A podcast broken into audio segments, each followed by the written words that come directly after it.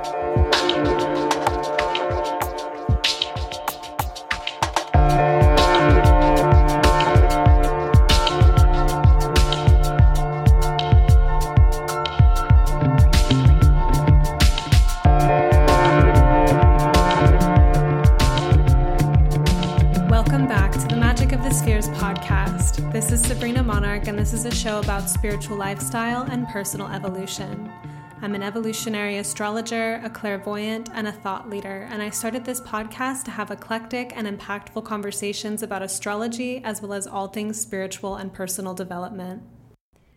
As part of the current Venus retrograde mood, we bring you a telling and discussion of the Orpheus myth we, as in, I interviewed Cristina Farella of Eighth House Astrology and host of Soror Mystica podcast, which I love, about her research on this myth, which she so generously brought to us.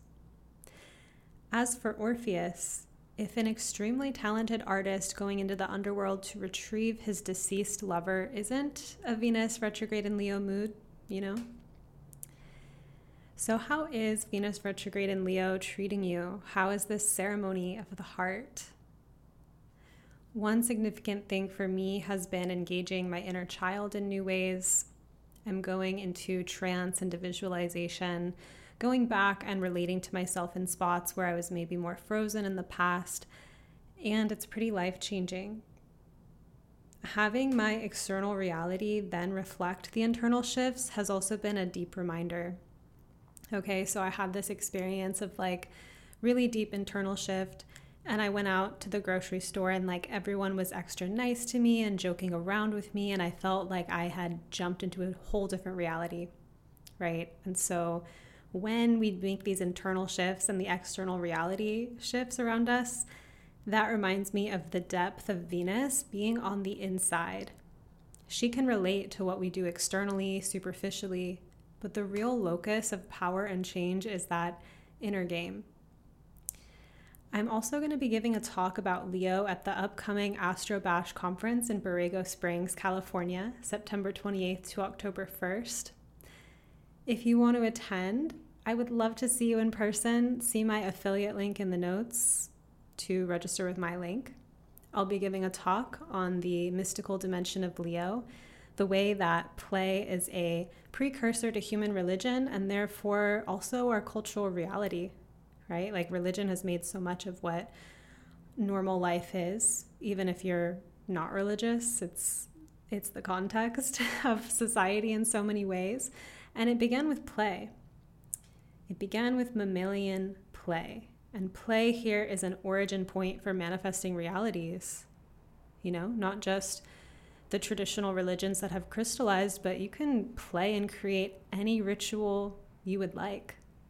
And if we learn how to tap into that, magic. I have to say that getting my thoughts together on the topic again while doing all this inner child soul retrieval stuff is really setting the stage. I'm learning a lot, and a lot of codes are dropping about Leo, so I'm so excited to share at Astrobash. I do have a few other offerings. This is actually a hot time to work with me. There's some openings. One, my books are open for evolutionary fusion readings. These are readings that combine my longtime specialty in evolutionary astrology, which resources Pluto and the lunar nodes to tell a deep narrative about your soul life in a multi lifetime context. I infuse some Hellenistic astrology and minor asteroids that are prominent for you. Hopefully, some you've never heard of or worked with before, like the Orpheus asteroid, or Ariadne, or Dionysus, or Semele. Those three I listed are part of a family. Some of my faves, but there's many more, and I scan for which ones are super prominent for you and weave them in, and they often echo other themes in your chart. It's really cool to see what patterns show up. And then I end the session with integration through a personalized visualization or the Akashic Records or EFT tapping based on what came up in the reading space. And the link to book that session with me is in the show notes. Um, I have some availability for August. And if you're finding this in the future, I mean, you can check the link and see what's happening because maybe there will be sessions up. But right now, as I record this, I have availability in August 2023.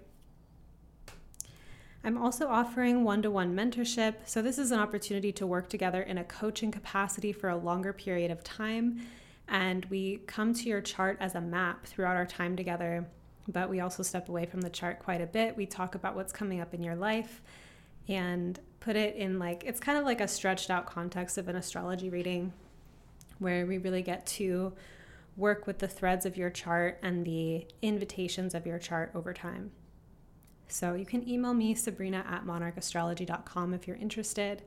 You know, I don't say too much about what these mentorships entail. They are pretty personalized. If you really enjoy my transmissions and you feel like having me in your court personally to talk about what's going on in your life and for me to share um, my insights in a coaching way as you're moving through things and to draw it back to the chart, then send me a message and we can have a talk about it.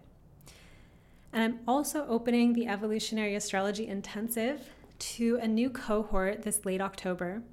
But now the intensive is happening inside of a new container called Diviner, which extends the experience to a year.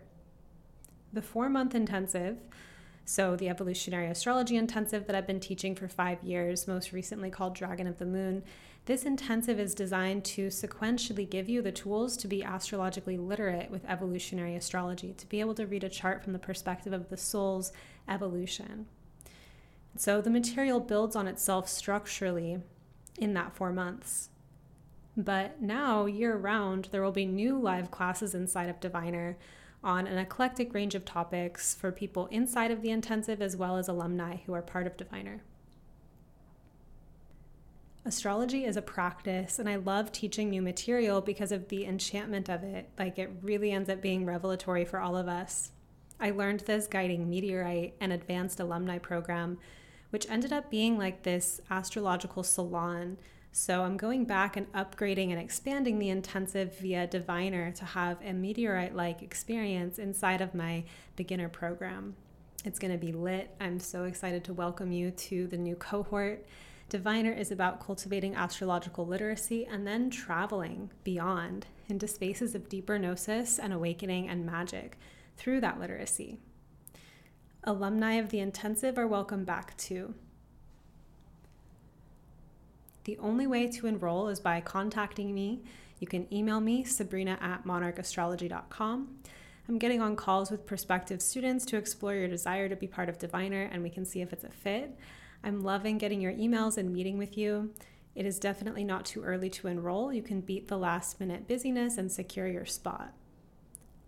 There's also an option to combine one to one mentorship with Diviner, as I would super encourage my mentees to be in class too. That will really deepen what we can do together. So email me, sabrina at monarchastrology.com, to start a conversation about working together one on one, or being in Diviner, or both. And then in mid September, I'm sharing a mini astrology class and visualization series called Emergence A Visionary Journey into the Lunar Nodes in Aries and Libra, where the lunar nodes have just switched. I wanted to give you the tools to really have a lay of the land of what thematically the next 18 months are going to be about for you specifically. These themes will be highlighted in eclipse seasons right? So, where is the Aries Libra axis falling in your chart? What houses, what planets is it touching? Like let's let's pull that apart, let's get to know it. This class is all levels, whether you've already acquired this technical knowledge and you know how to look at your chart and know what parts of it are going to be activated, or maybe you don't. And for those of you who already have that technical knowledge, the class is a visionary experience, so it will still be an opportunity to explore this with more depth and intention. We're going to be going on vision journeys to channel your own gnosis about what the transit of the lunar nodes in Aries and Libra holds for you. It is going to be epic. I'm already channeling my own material for this in my own meditations and preparations, and it's been profound and is rearranging things for me at a subtle and magical level. So, about the lunar nodes, North Node in Aries, South Node in Libra transit. The Aries domain of your life, your Aries house, will be a place of emergence. New life force and impulses are coming online. You may feel that you are drawing from the abyss or that you are setting out on a path with little to no reference points. And that creates insecurity and it calls upon your courage and audacity. The Aries domain of your life can be a place that you are being asked to exist.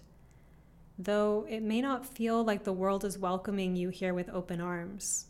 Maybe you're even being directly challenged. Maybe it feels like a fight. Despite the appearance of the obstacle, it's not really about the obstacle. It's about the emergent part of you the obstacle is pointing you to awaken to. The Libra domain of your life, your Libra house, will be a place of balance and recalibration. This is a place where you are not meant to negotiate without being fully yourself, lest you lose yourself. You're being asked to step out into new territory and bring that new awareness into new balance. Your audacity and innocent self expression, your leap of faith, is charming. Life wants to harmonize with the real you, not just your mental idea of yourself or the world's idea of you. The Libra domain of your life is a song, and it's been missing a note, a tone that the Aries domain of your life is inventing with a new I am. The next 18 months will be a journey of finding balance between your new emergent gifts and life force and the harmony of life around you. Most dramatically, it feels like a game of war and peace, contradicting wills and tug of war. But maybe life is just a lover who's shaking you to wake up and play alive, animated. Maybe life is a coach who's rallying you to give it everything you've got. Maybe life is refusing to let alone the seed of potential within you as though it doesn't exist when it does. Maybe you don't like the form it's showing up in, but can you hear the note anyway? Maybe you adore the form it's showing up in and the song is conspiring for your ecstasy. Life will show you how to be a better musician, how to balance the pulse of your own emerging song with the hum and thrum of life around you None of us have this balance figured out yet, and balance is always emergent and ongoing anyway. This is the journey we will be invited on. It could just be a window into awakening. The link to join Emergence is in the show notes. We begin mid September, and enrollment is open now. And now I'll get into this enchanting episode with Cristina Farella. Cristina Farella is an astrologer, scholar, and poet.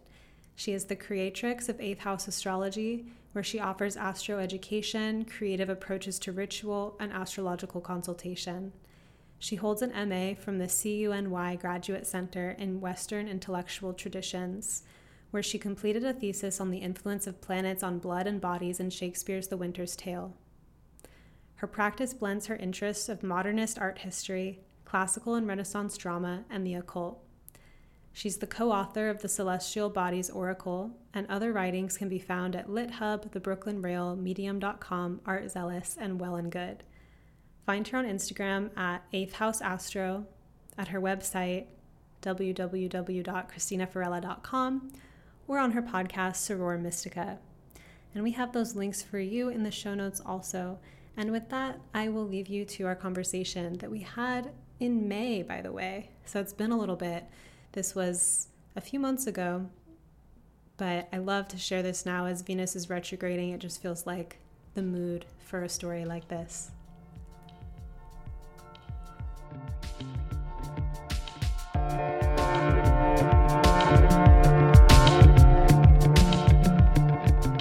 Hey everyone, I'm here with Cristina Farella of Eighth House Astrology. We have a juicy conversation planned for you about Orpheus, the myth, the um, religion that came out of it, and um, spontaneous musings and philosophizing that will come from going into this myth. Um, I understand that you're doing like research about this right now, and I'm really excited to um, have the opportunity to talk to you about that. I guess before we get started, um, can you introduce yourself and tell us a little bit about your relationship with astrology and myth? Of course. And thank you so much for having me. I have um, been a fan of Magic of the Spheres for a while and really admire the way that you um, approach astrology and your own art practice through this particular medium. So um, I was delighted to be invited to be here. So thank you. Um, so, yeah, hi everyone. I'm Cristina. I am the creatrix, such a good word, uh, behind Eighth word. House Astrology. Yeah. um, and I started this practice, um, I think back in 2015 or 16, after having studied astrology like solo for many years. Um, and in my practice, I primarily, you know, started, I think, like many of us, as someone who offers readings to people. Um, but I find myself more in the role of teacher these days. And so that is delightful to my Virgo sun and my Gemini moon to be able to share information. Um, but overall, my relationship between um, astrology and myth is something that is born out of my own personal interest in um, art, poetry, dreams, mythology. I've I can remember vividly the English class that I was in in seventh grade, where we learned about the Greek pantheon. And I was raised super Roman Catholic, and I just heard about all these different gods for all of the different pieces of nature. And I was like, that's it. This is what it is. So that was my dorky little moment back then. And it just stuck with me. So when I learned about astrology and realized that all the planets were named for the gods, um, it was this like instant sort of affection that I had for that modality. And um, I think that the rest is history. But yeah. Um, yeah, I'm a writer myself as well. And Orpheus as a figure who we're going to be talking about today has this really interesting role in myth because he's not just a kind of magical deity person He's specifically a poet, and he is the son of one of the muses and the god Apollo. And so, um, a lot of my own kind of searching as a writer and as an artist and someone who loves art in general uh, feels very lit up when I think about Orpheus and the muses and all of these figures. So, mm. yeah, I'm excited to to open this up. I started adding in the asteroids and getting down the rabbit hole of Greek myths. And I did find this kind of revitalization with astrology in the sense that, you know, first connecting with astrology was meeting all the planets as beings, like really actually having these synchronicities or these encounters where the planets I felt were revealing themselves to me. And the myths also visit in ways. So I relate, like, there's a kind of animism that's really shown up. So I get really excited about learning more about these myths and then getting to see through the lens of that how it shows up in people and how it shows up in my field so i'm delighted that you know you gave this invitation to me um, by proposing this as a topic for me to connect more with orpheus um, so maybe to start out can you tell us about the story the myth of orpheus? Mm-hmm, of course. And um, i love everything that you just mentioned and animism and even anthropomorphism is something that's i think a really big part of orphic thought and orphic i don't know imagining. Um, so yeah we're we're onto something already which is awesome. Um, okay so telling of the myth is always a good way to initiate us into the the space of um, feeling our way through these archetypes so um, you know, as with many myths, there are different versions, and I'm just going to share the one that I'm most familiar with, and everyone can take it and add in different pieces as they come across them in their own research. So, the myth that I know of Orpheus is a kind of tripartite story, it has three pieces. Um, the first piece is that Orpheus was this poet who had this great gift of song. He was the son of Apollo, who is the god of light and medicine and healing and rationality and illumination, also prophecy, um, as well as the child of Calliope, who was one of the muses. And she was like the head muse, she was the chief of the muses. Um, and so Orpheus has the power of song as granted him by his lineage. And he falls in love with Eurydice, who is sometimes like supposed to be a tree a tree sprite. Um, sometimes she is a stand in for Persephone, depending on where you're approaching the myth from. Um, but Eurydice is just a beautiful maiden who he marries, and they're very happily wedded. But Eurydice was out walking with her friends um, and steps on a snake, and the snake bites her fatally, and she perishes and goes to the underworld. And so that's part one. Part two is um, Orpheus realizing that his beloved has been taken from him and he grieves, he laments so vociferously that he moves every thing on earth people, gods, rocks, trees, animals, the rivers, the oceans, they all knew about his sadness. And so, as a result of this um, kind of enchanted song, he was able to go down into the underworld and make his way through the different kind of levels of that landscape famously like charming Cerberus, the three headed dog, with his music, and then performing this poem for Hades and Persephone, um, asking for the ability to bring Eurydice back up to the day world. And it was so moving that they said yes, but on one condition. There are always conditions in myths. Um, the condition was that she would follow him out of the cavern of hell. Um, and if he just didn't look back. He was not allowed to look back to ensure that she was there. He had to trust that she was being delivered up to the day world with him. And then they would be able to re, you know, start their lives together. Um, Orpheus, on the way up, began to be very nervous because he couldn't hear her footsteps behind him because she was a shade. She was not an embodied person. She was still her kind of like spirit self.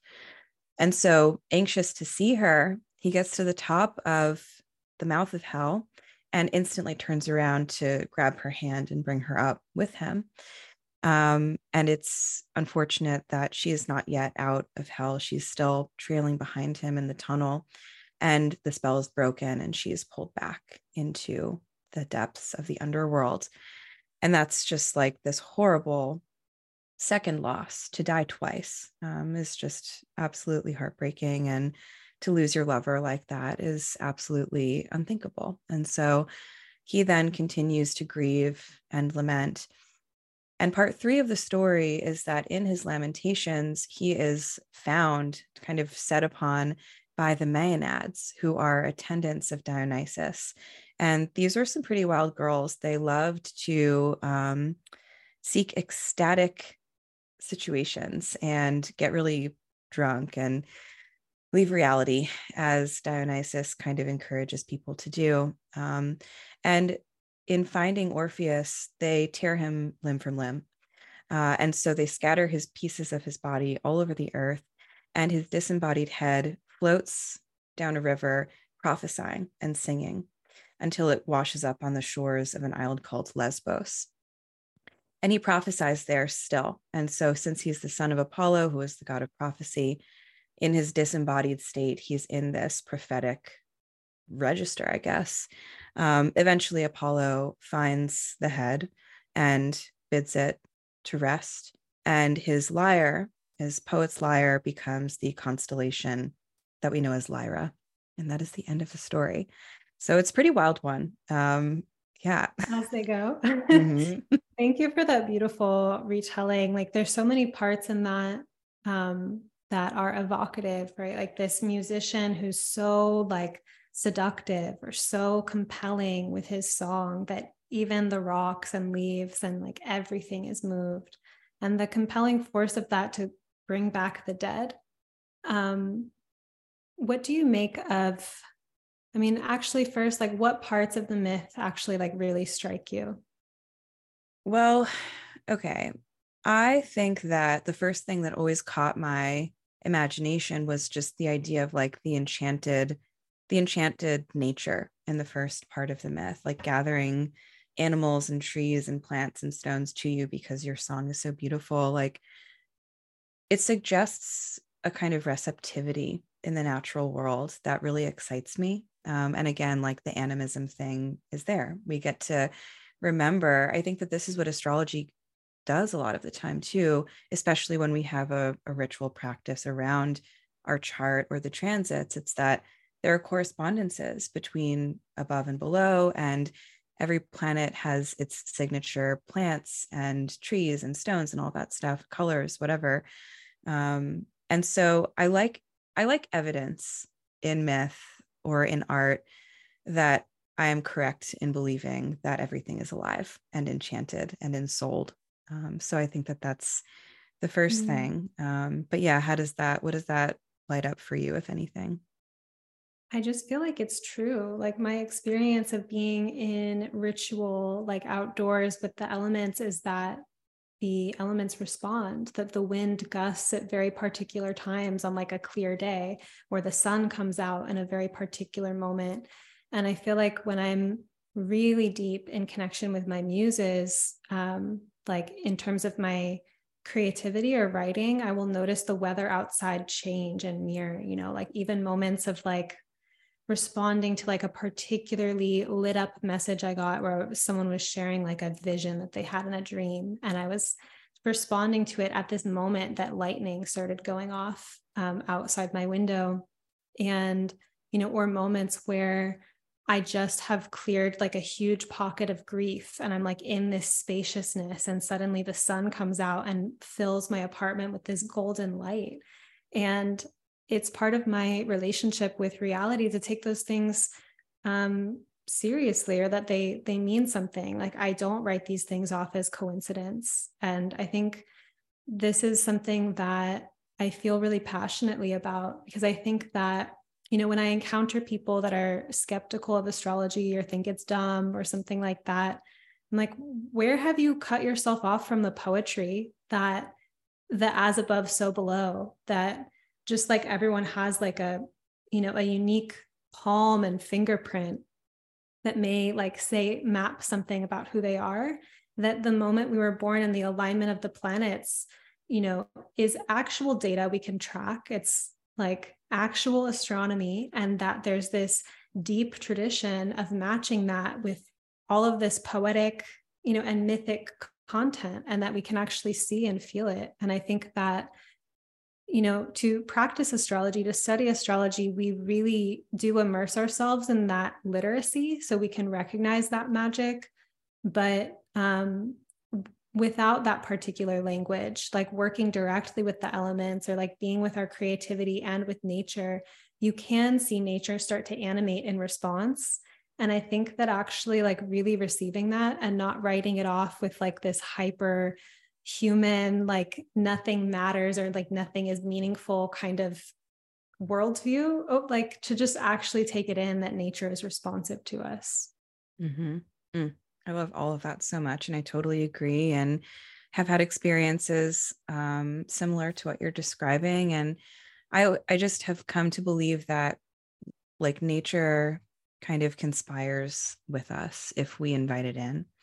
And um, that's not to say like everything will be perfect as long as you do what you're supposed to do because, you know, bad stuff happens all the time. But when we have an intentional connection with the natural world and especially I think through astrology because it gives us so many stories to go on, um, so many ways of seeing self or individuation or healing or magic, then we are doing something like essentially like we're we're recuperating something that like you say has been lost in our sort of like post enlightenment you know hyper rational hyper corporate world that a lot of us are immersed in um, and I think that we're doing the work of kind of breaking that spell as well by practicing astrology and living through that example. So um, yeah, it's it's a strange life, but it's a beautiful mm. one.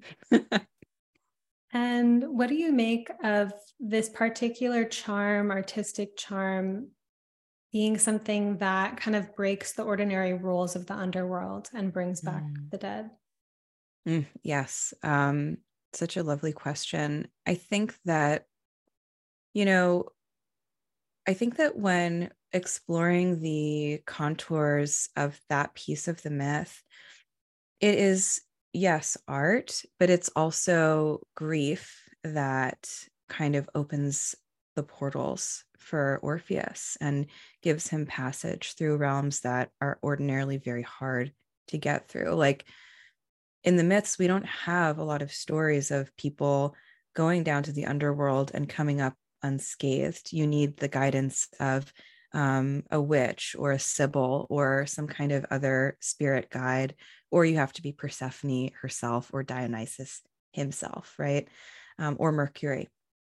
And so the fact that Orpheus is able to go down and uses grief to do so is highly compelling to me. I think that it speaks to probably the universality of grief um, over loss and the way that grief is also supposed to be articulated as an art or as a form of poetry.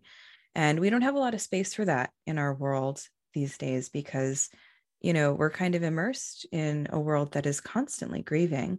Um, but everything is so fast that we don't get to embody it. And so I do think that that is a very important piece of the Orphic story. Um, the idea that grief is the vehicle um, for sort of the descent, um, the initiation there, you know. And so, yeah, I have I have other ideas about lamentation in general, but um, yeah, how do you how do you feel about that artistic kind of tool um, that he gets to use as a key? I mean, that's so beautiful. The grief part and the sense that I mean, I feel like grief expressed, it reminds me of like Martín Prechtel's grief and praise, and just like this idea that it is more natural or it's like more human to like fully emote um, and be in the um, the ceremony of grief as opposed to kind of putting it away compartmentalizing it trying to just get on with life that it really does break out um, this moment of of just communing with life, with what we've lost, um, with the opening that lives inside of that. And um, I think the part about it being witnessed and the receptivity of the witness, um, I just spent part of my Saturn return writing a novel and sharing it on the podcast that was a public act of grief. And I invited people into it with me. And it was really like a powerful experience. And it was something that I'd been holding back because I was trying to just like move on with my life or, you know, get better or something like that. And finally it was like, no, it's time to fully muse it and just put it out into the world. Um, so I think that this, this quality of engaging art as a way to transcend the ordinary limitations of life to kind of enter a liminal space where the death and regeneration process can actually occur right? Like instead of just being stuck in the um, unprocessed grief, right? Because I think we stop our grief because we are afraid to feel it or feel like it's going to take us under forever or something like that. But it is actually part of the way that we recycle energy. It does literally kind of invite a death process and um, like a compost and a regeneration from that point.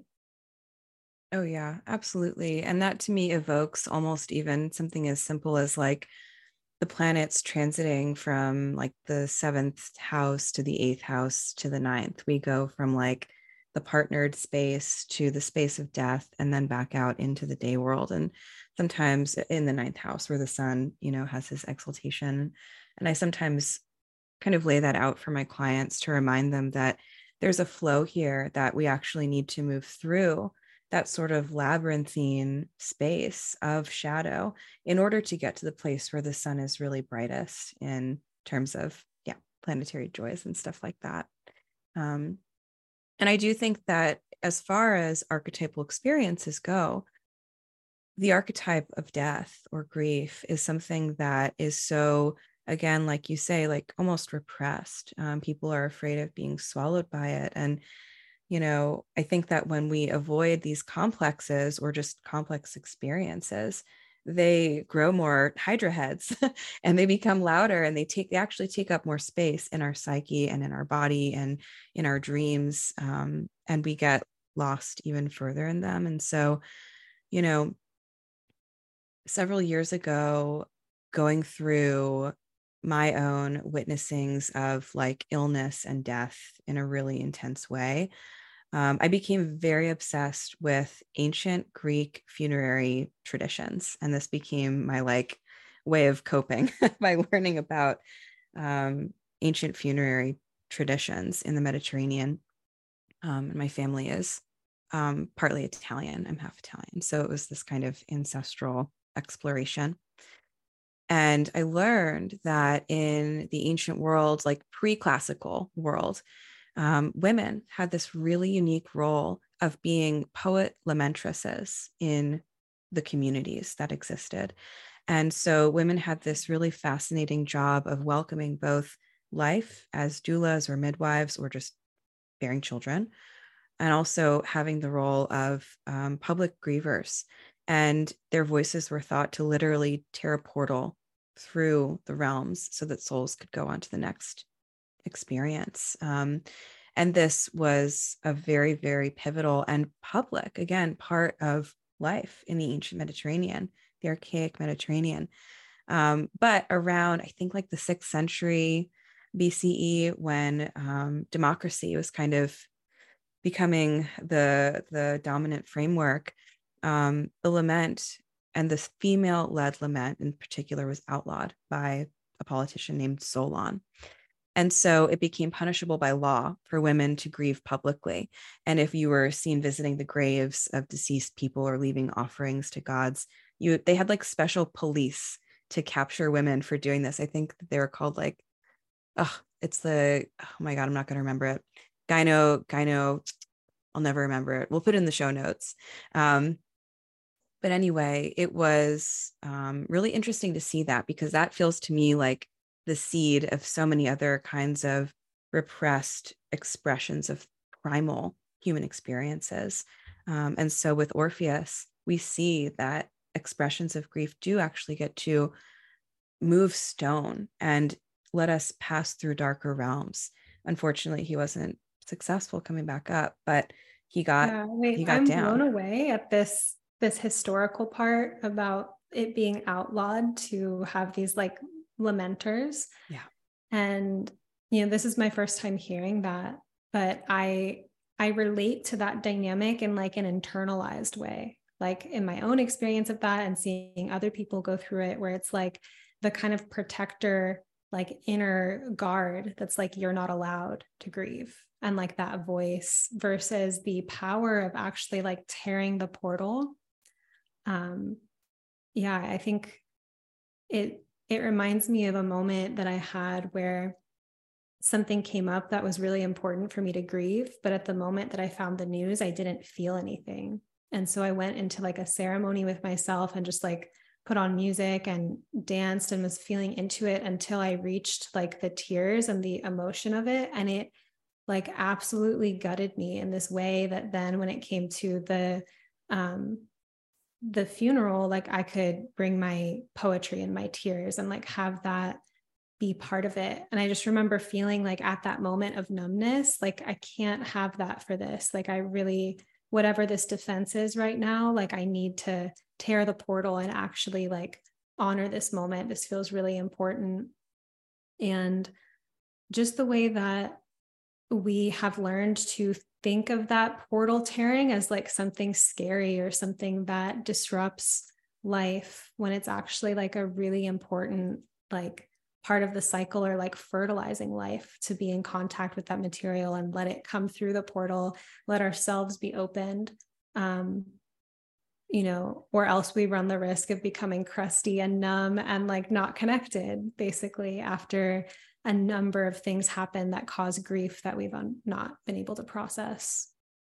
Oh, yeah. Yeah. Thank you for sharing all of that too. I think that sounds so beautiful and giving ourselves permission to feel. And specifically, I think even like moving our body through these emotions is um, not kind of talked enough about. And I'm no expert, but I do think that there is a lot of wisdom in finding ourselves in ceremony with that so that we can locate the grief and you know strive to integrate it. And i also don't think that we ever really integrate every single piece of grief. It's like this many feathered creature um, that's always like leaving behind little filaments of itself. But there is a way in which um, we can kind of try to capture the core of it and not let it be so scary to us anymore. And so I think that that's really, really important um, in that space. And,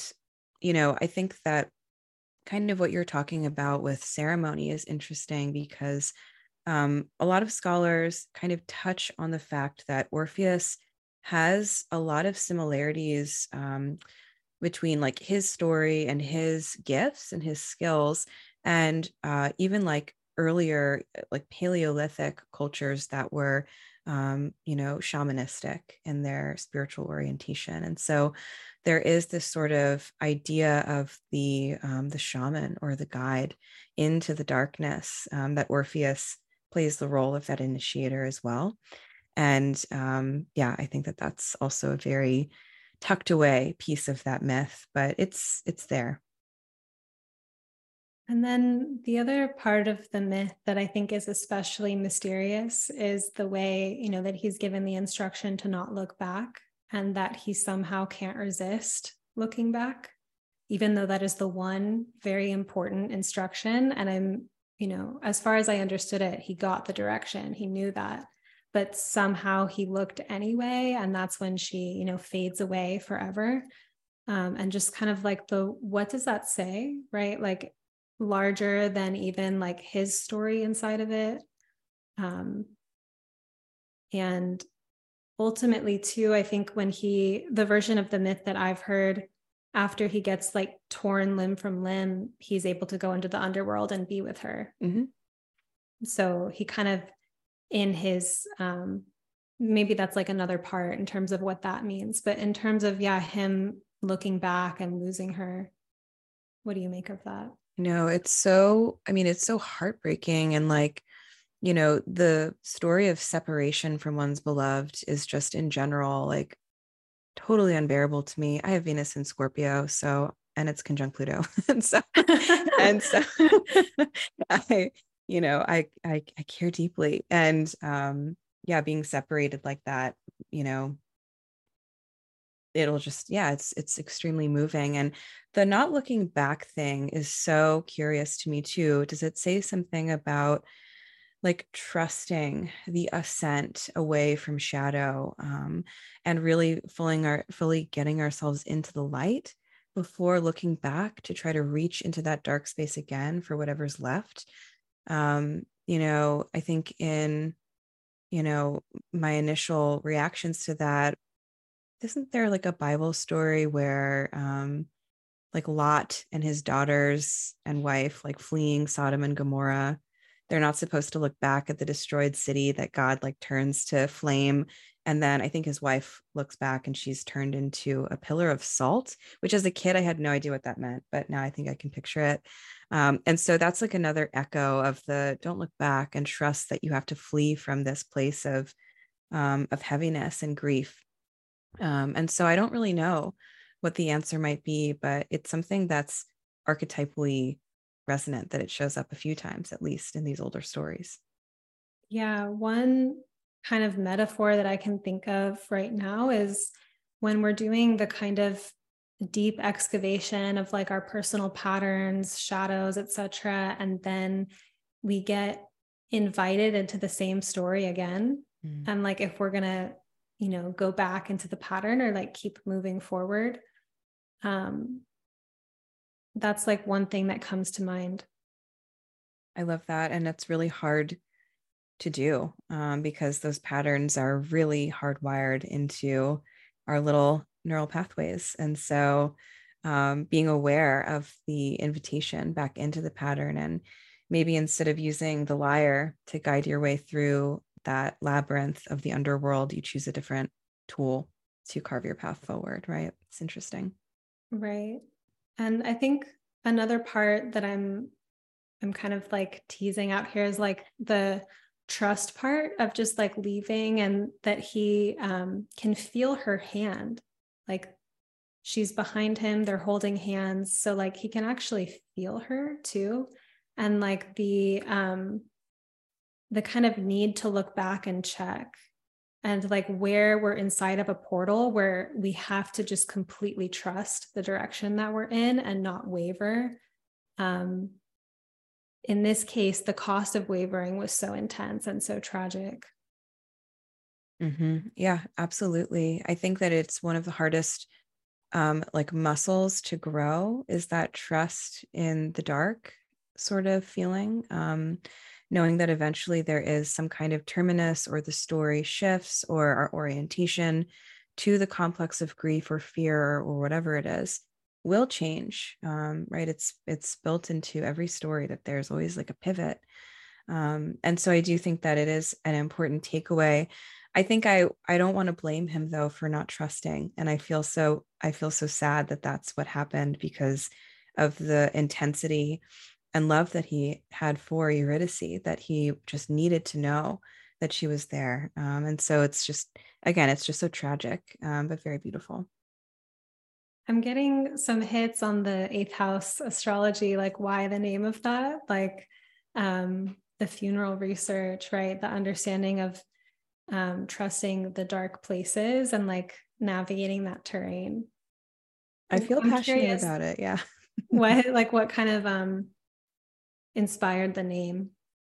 It's very simple. Um, in Placidus, which is the system that I learned on my Sun and Fortune and South Node are all in the eighth house. And I felt very, um, I felt very validated by uh, what I read and learned about the Sun in the eighth house, namely, um, number one, being attracted to, you know, not just psychology and the occult, but like things that are heavy and dark and a little bit frightening that other people go through. Um, I was always the person who could just like witness and hold space, if that makes sense, with my friends and whatever drama was going on in my personal life. Um, it never really flustered me that things were dark or heavy or weird.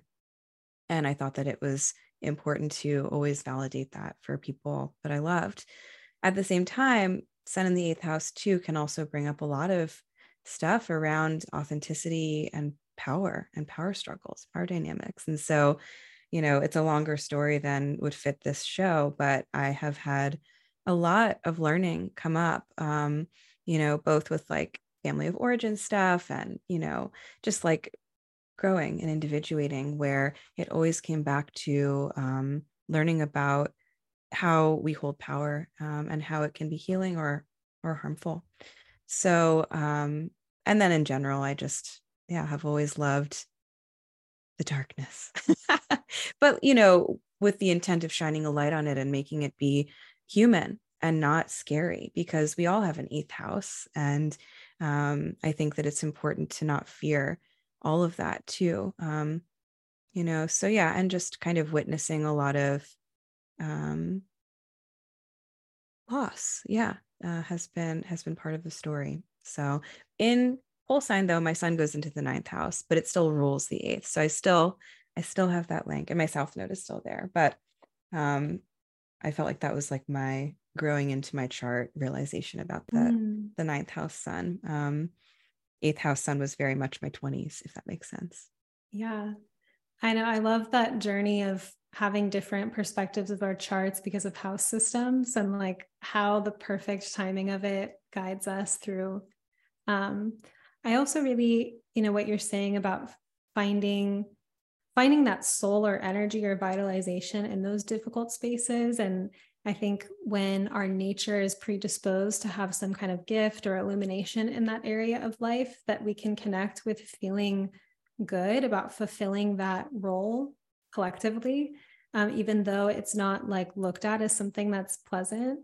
And I think um, you know the experience of being embodied of being on earth is so gnarly. Like there's so much that um, is like ugly or gross or like terrible about life. Um, and also so much that's beautiful. It's like completely full spectrum. And i find that to like actually be in that full like solar illumination of joy or the ecstatic like there is also that relationship with the darkness with the underworld. Um, and so when people particularly have a gift in that area of life or an appreciation for it i think they they do stand at that threshold of realms where it's like you can go into like that deep material and find um the energy that frees up and like the the magic of that space. Yeah that's so beautifully put. And um i think that you know for that reason when i started learning about like the lament, the the ancient Greek lament, I was like so sure that this was something that needed to be recuperated and um, prized and kind of, you know, made into a gift rather than um, something that is um, hidden or even mocked or or repressed. And so, yeah, I think that um, the eighth house to me offers us so much. I know that it can bring up a lot of really heavy territory. So I'm not here to say the eighth house is like fun and sexy. It's definitely um, a complicated place. But one of my favorite ways of envisioning the eighth house or the underworld in general um, is like in the Roman stories of, of the underworld, it's conceptualized as a pine forest at night. And I love this idea because the forest is um, an ecosystem, it's its own like entity and it's full of things that are rotting on the floor but also things that are reaching up probably towards moonlight in this like imagined you know description um, and you can find i think that description in um, the aeneid in virgil's aeneid. And so you know thinking about the eighth house as this pine forest or the underworld in general as a place of like fertility as well as darkness always feels important for me to bring into my sessions with people. Um, mm. mm-hmm. So, what was, I know you have some ideas on how Orpheus connects to the artist. Can you share about that? Yeah, it's, it's so, you know, Orpheus is, I think, maybe getting away from the myth a teeny tiny bit. Um, Orpheus stands out as this compelling figure to artists throughout history. Goethe, Goethe, and uh, you know, like Rilke and um, Mallarmé, and even you know Plato, who's not an artist, he's a philosopher. Uh, you know, is obsessed with Orpheus in his renderings of the the Republic, and um, there are just many people who touch in and on and with Orpheus, and I think it's because of that kind of what you said, him being at the nexus of day world and underworld, that sort of threshold figure. Um, but the fact that he is proof, like we said before, that the poet can change reality and the poet can um, charm the atmosphere and bring about a new experience is so, so, so interesting to me. And when we think about art, um, you know, there are some who say that Orpheus is the figure who represents the meeting place of Apollo and Dionysus. Um, and so, one of the texts that is actually important to me in my thinking about the lament and culture uh, in general is Nietzsche's Birth of Tragedy, um, where he kind of renders this split between the Apollonian art and the Dionysian art. Apollonian being what he calls the plastic arts, so like sculpture and you know uh, academic painting and things that require like the rational mind to create. Whereas the Dionysian is um, this sort of the ecstatic art form, um, the art of passion and ecstasy. It's very much like Rimbaud's, you know, a season in hell or drunken boat or something like that. And um, Orpheus, as he is someone who is a poet descended from Apollo, but also has this sort of rapturous quality, is like located at the meeting place um, of these two gods who can talk to us about art. So that's like juicy as heck to me. Um, I also think that the concept of the artist as someone who receives messages um, and prophesies is also really interesting in this. He is not just a poet, but he becomes a poet who prophesies, or the poet prophet at the end of his tale. And of course, Apollo being in charge of the muses, in charge of, in quotes, um, you know, he had his oracle at Delphi and he was also a god of prophecy. So it just seems to me I'm kind of like collaging all of these things. And this is where my like Gemini moon brain kicks in. And I'm sorry, everyone, but there's this interesting interweaving between the psychic, the creative, the passionate um, and the rational that Orpheus seems to really sort of express. Um, so, yeah, I don't know how you want to untangle that ball of yarn that I just dropped on you, but yeah. Well, the connection of artist and prophecy um, there's so much inside of that. I think even like astrologers, like right now, because astrology is so, um, it's like having a renaissance, and many people are finding it young and finding like high quality resources online and like um, becoming skilled at it earlier. Um, like there's more resources. So there's this boom. And I think that prophecy is an art, right? Like mm-hmm. becoming um, like everyone has their own kind of artistry around how they do astrology and whether you know they predict events concretely or abstractly or if they do prediction at all um, but i think to speak to someone of the promise of their natal chart the idea of like you know here's um, like a, a version of you like a greatness in your chart that you could become. Here's some of the things that are in your way like maybe some shadow material or like kind of maybe likely problems along that way is also a form of prophecy to kind of show someone like what is what could emerge for them in life. Um, and then the artist has prophecy right and like the way that you know artists i think when they really um, spark the collective sometimes they have a way of being like ahead of their time right or they're kind of like at the um, at the threshold. I remember having a um, vision. I don't know why I'm getting all these memories in this conversation of like different moments and visions and whatnot, but I was outside on a really windy day in a forest and like kind of found this bluff.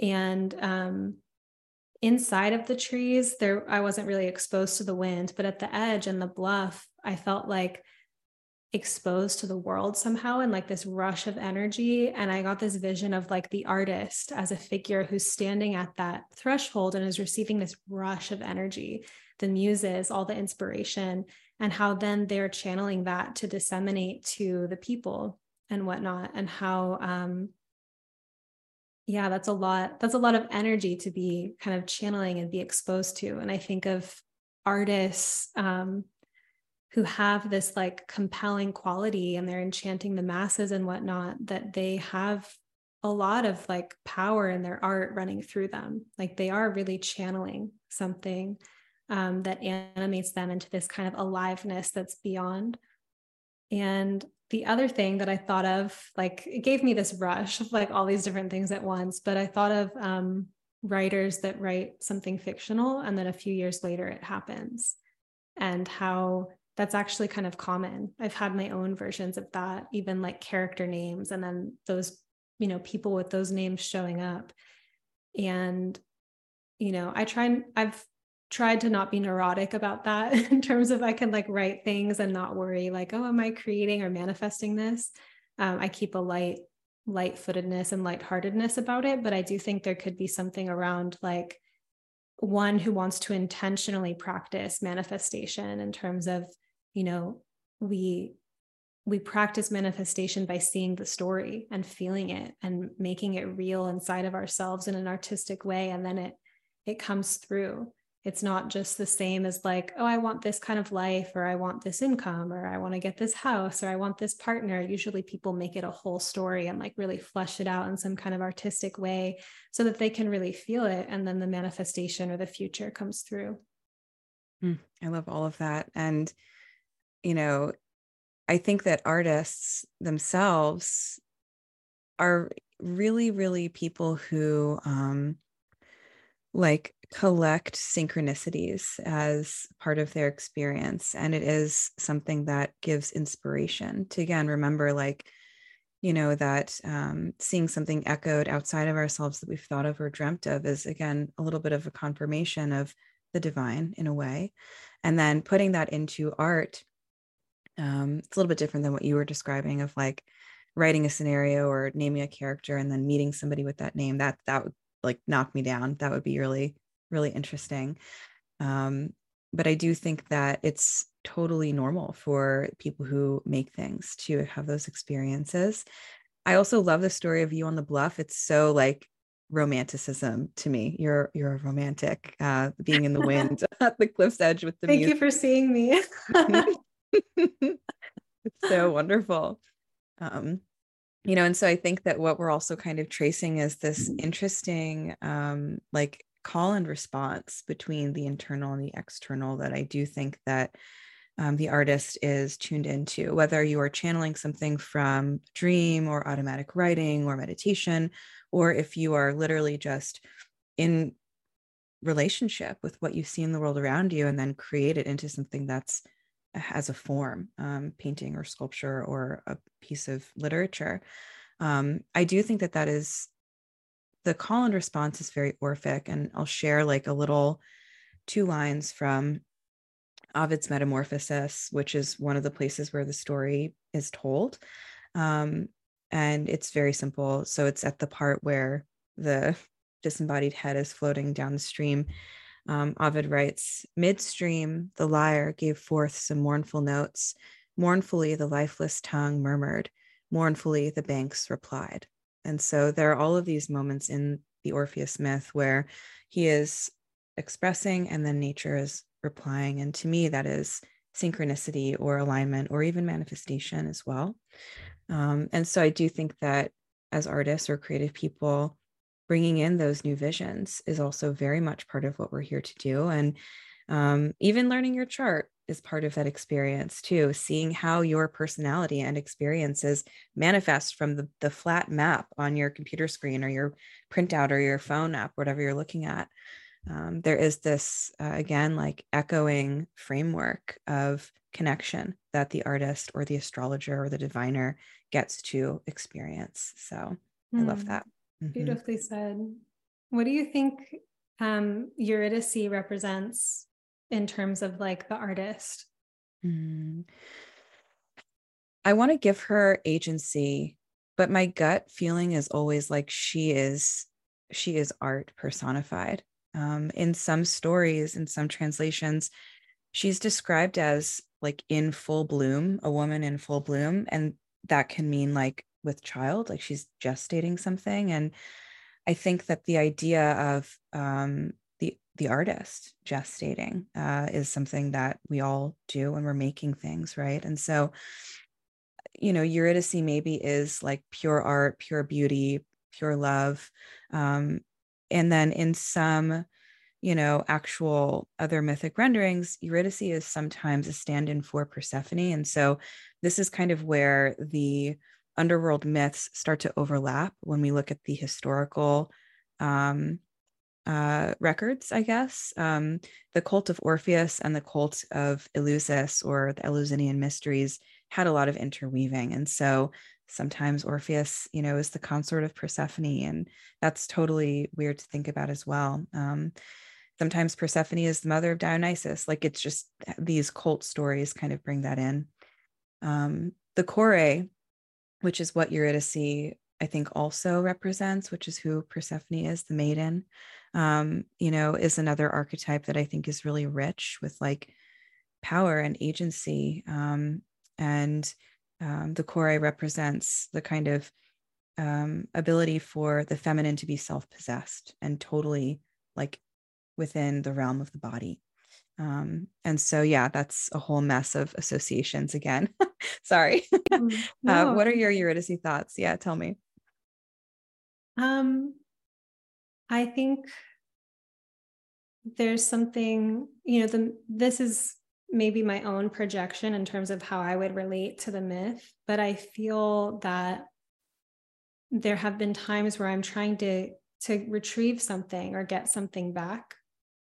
And the kind of idea of like don't look back or like you know the kind of almost ghostly like not fully there you can't really tell that whenever i've tried to go back and like resurrect a particular experience that there's something about it that feels like like slightly ill-fated where it's like no that's not the thing you know and like to um to just to recreate um in the present essentially like the new thing um, and so I think that the grief of like leaving behind, you know, their their love before this happens, it seems like there's such kind of like idyllic perfection about it. And I think also that that there's this natural inclination to try to like recreate that, um, whether it's with the same person, like creating that cycle again, or um, whether it's with, you know, a new person after a relationship has ended or um, but I'm not sure. I'm not really sure like the the part at the, you know, of how he looks back and loses her. Um, and in terms of what she would represent as art, yeah, that's more of like an open question to me at the moment. Mm-hmm. Me too. I really think that calling her art maybe like um, makes it less personal for her. And so I say that as just like an idea that I'm playing with. Um, but I'm definitely interested in learning more about her because we know so much about him and his his origin and stuff like that. Um, there's a lot of literature on that, and I'm sure that there's scholarship or something on on Eurydice. Um, if not just reading a lot of retellings of the myth for like more detail. That's the best way I think to get a bigger picture uh, on the gifts or um, details or qualities of a mythic figure. Just read that myth a million times from different sources and, and translators. Right. Um, but I do love what you're offering about them being like the ideal at that kind of early part of the story um, and how we almost can't return to something that is that idyllic and that's that's depressing or harsh but it doesn't mean that we don't reach another form of an ideal in the future with another person or another version of ourselves you know um there are different the hard yeah. part about going back because I think yeah. it's this idea of, yeah, like trying to resurrect the past and like time keeps moving forward and the entryway into the ideal changes as well. Yeah. Yeah. And it's notable too that, you know, Orpheus is not like, you know, in another myth of dismemberment, um, the Egyptian god Osiris is dismembered, scattered. Isis puts him back together. They copulate, and you know, then you know his um, his shade goes down to the underworld. It's the same thing with Orpheus, although there's no sex um, he just has his soul go down into the depths of the underworld and he meets up with his beloved. So it's almost like the end of that experience of the body um, for him at that point. Uh, and the souls then get to merge and mingle. So yeah, it's it, this is why I think this is why I wanted to offer this as a topic because it is so profoundly weird as a story and all myths are odd and have these details that are like who came up with that and what social function did that have for the ancient psyche um, but orpheus really offers us a lot of strange chambers to enter into and ask questions in. So this is definitely one of them. I feel that. Um, do you happen to know how orpheus like then translates to the orphic hymns? Yeah. So the story of orpheus is just you know a myth that exists um, in the ancient world but there is an orphic religion uh, unto itself. And so it was inspired by the orpheus myth um, but orphism is its own religious tradition that um, the orphic hymns are a part of and so what's interesting about orphism um, or the orphic tradition is that unlike the Homeric tradition, like of Homer, um, where literature was kept in memory and recited. The Orphic religion was one of the first, if not the first, moments in like Mediterranean religious history where the prayers were kept in a book and written down. And so that's another reason why he's like this interesting meeting place of the archaic and the classical um, or the un you know or like the the wild um, and the sort of uh, domesticated right and so the orphic hymns are these i think there are 87 of them poets uh, poets uh, poems prayers hymns to various figures in myth um, right and so orphism has its own creation myth it has its own sort of idea of what's important and it believed in the ideas of um, reincarnation as well as original sin and suffering. So there's even a little bit of like Orpheus and Christ overlap when we start looking at like the genealogies of of all of these figures. They all sort of wind up coming from each other. Um, so that's what I know. And yeah, yeah. Interesting. Yeah, I mean, I think for the Orphic hymns, um, those who know about like astrology magic are very familiar because they they're a part of it, like invoking the the hymns to particular deities that we're making an altar to. Um, and so, yeah, it's kind of magical to see this um, very like old mystery school religion like have a kind of um, revival and in just like a total modern context across the internet and people getting into astrology and magic um, and that it really is um, yeah there's something the ceremonial quality about like making a venus altar and offering the hymn to aphrodite right? Like it it is an experience. Um, it is something that is really felt. And i think that it's um, you know i didn't grow up with like religion or any kind of like religious conditioning so it's not like a pain point or like it i didn't have to unravel a lot there or anything like that. But i think that um yeah in that way i can have a, a, kind of light relationship with like religious practice. But i think it's interesting yeah to tap into the orphic hymns. It is an invitation to actually be kind of religious or kind of ceremonial however you want to put it but it's like there are these prayers to invoke these particular deities and that um, while it's something that is like classical or it's also something that people are very actively engaging in the astrology community. It's so exciting and i love it so much and i think that again like you know i was raised in a super religious context and so when i learned about astrological magic specifically the version of it like you're talking about of building an altar and having a little you know like um statue of the god and offering a prayer i was like oh it's all the same. You know it was it was kind of an easy holdover and i say that with full acknowledgement that not everybody is um, able to make that transition easily. A lot of us have religious trauma. And so that's just, I want to be clear about, you know, my understanding of that because it is very tender for many of us.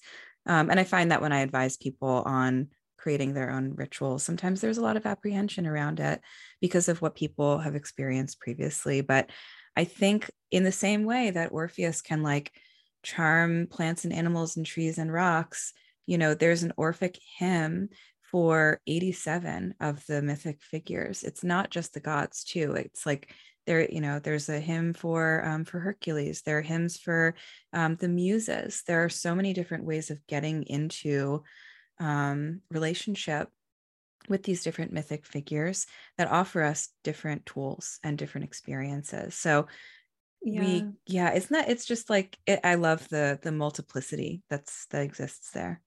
Yeah, I think for for anyone that's found their way, you know, into the Orphic hymns and has had some practice with them to then learn about Orpheus and that his song enchanted the whole world and had this kind of resurrection power. Like that says a lot about what the Orphic hymns are as well. Um, and just kind of also about the the meeting of prayer and intention with the voice. Mm, yeah absolutely the voice and i'm thinking about like resonance. Like i just had a little flash of like the lyre and the strings that vibrate and the voice and it makes the body vibrate too and we're reciting poetry or prayer or something like that or singing or just talking. Um, and i think that it is a really there it's there's an undeniable energy shift that happens when you read an orphic hymn in front of a lit candle uh, when you're working with some kind of spirit. It's absolutely fascinating and um, transformational, I think. So, again, nature is listening, you know, the energy is there. So, I think that's important to keep with us too. Thank you so much for bringing your research to the podcast and also for um, inspiring me to start learning about the myth of Orpheus. Um, do you have any um, any last thoughts you want to share about this and um, how can people find you, connect with you? Any offerings you'd like to tell us about? Yeah, thank you so much. Thank you for everybody who has, um, yeah, listened through this conversation. And thank you again, Sabrina, for the invitation. It's really special. Um, so, okay, one idea, um, like you mentioned before, using the asteroids as a little way of maybe revivifying our relationship to our charts um, I want everyone to know that there are asteroids for Orpheus, Eurydice, as well as Apollo and Dionysus, which maybe people know, but if not. Um, Orpheus is asteroid number 3361. Eurydice is asteroid number 75. Apollo is asteroid number 1862. And Dionysus is number 3671. Um, and I don't know why that felt like I was doing an infomercial with a phone number attached like to it. We can but... just like dial the gods, like this and send a text. totally. so text your gods and see where they sit in the chart. And it is a really cool way of, of tuning in with where that experience of like the poet and his lover of loss of the Dionysian and the Apollonian, where does that sit in your chart? I think that would be my my very simple um offering for the end of this. Um, yeah, so that's fun. Um, you can find me on Instagram. My handle is Eighth House Astro, and I'm most active there. Uh, my website is just cristinafarella.com. And um, I guess we, you know, I'll share that in the show notes or however Sabrina links it. But those are my two places to be. Um, and I also have my own podcast. It's called Soror Mystica, and I have that. I uh, thank you. I'm so delighted. Yeah, uh, I'm I'm holding that with my friend Mariana Lewis, who is a Jungian uh, influenced archetypal tarotist, and we talk about life's many symbols. So you can find me there too. Thank you so much, Cristina. Thanks, everyone.